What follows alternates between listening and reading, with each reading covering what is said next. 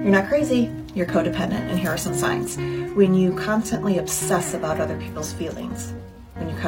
constantly obsess about other people's needs, when you hardly know a person, yet you need them to know you, when you feel other people pull away and cling to them instead of just allowing them to leave, when your needs no longer matter in reference to other people's needs, others' needs always come before yours